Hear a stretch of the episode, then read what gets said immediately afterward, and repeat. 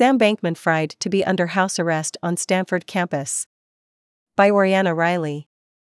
Sam Bankman Fried, co founder of the disgraced cryptocurrency exchange FTX, will return to Stanford's campus under house arrest in his parents' Stanford residence, as first reported by the SF Standard. Bankman's parents, the law professors Joseph Bankman and Barbara Fried, own a 3,000 square feet home that is nestled behind the row and across from the president's mansion. Neither professor will be teaching classes at Stanford Law School next quarter. In anticipation of his arrival, Stanford has increased security and closed some private university streets around the residence, according to university spokesperson Dee Mostofi. The safety of our community is our top priority, Mostofi wrote. The Department of Public Safety is adding temporary security in the affected neighborhood to minimize the impact on residents. A spokesperson for Bankman and Fried wrote that the professors are grateful to be members of the Stanford community and for the services of the Stanford Department of Public Safety.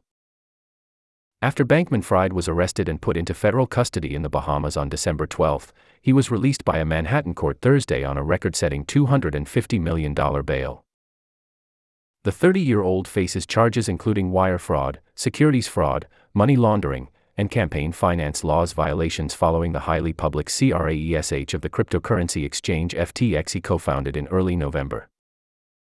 FTX, which was valued at $32 million shortly before its CRAESH, declared bankruptcy in November, leaving its customers unable to withdraw their money. As of this week, over $8 billion is still missing. Some students aren't pleased with how this reflects on Stanford. It's a pathetic look on Stanford's part when someone visiting campus sees all of the security around his house, wonders why they're there, and finds out that a man accused of defrauding $1.8 billion is under house arrest in his childhood home, wrote Alexander Worley 25.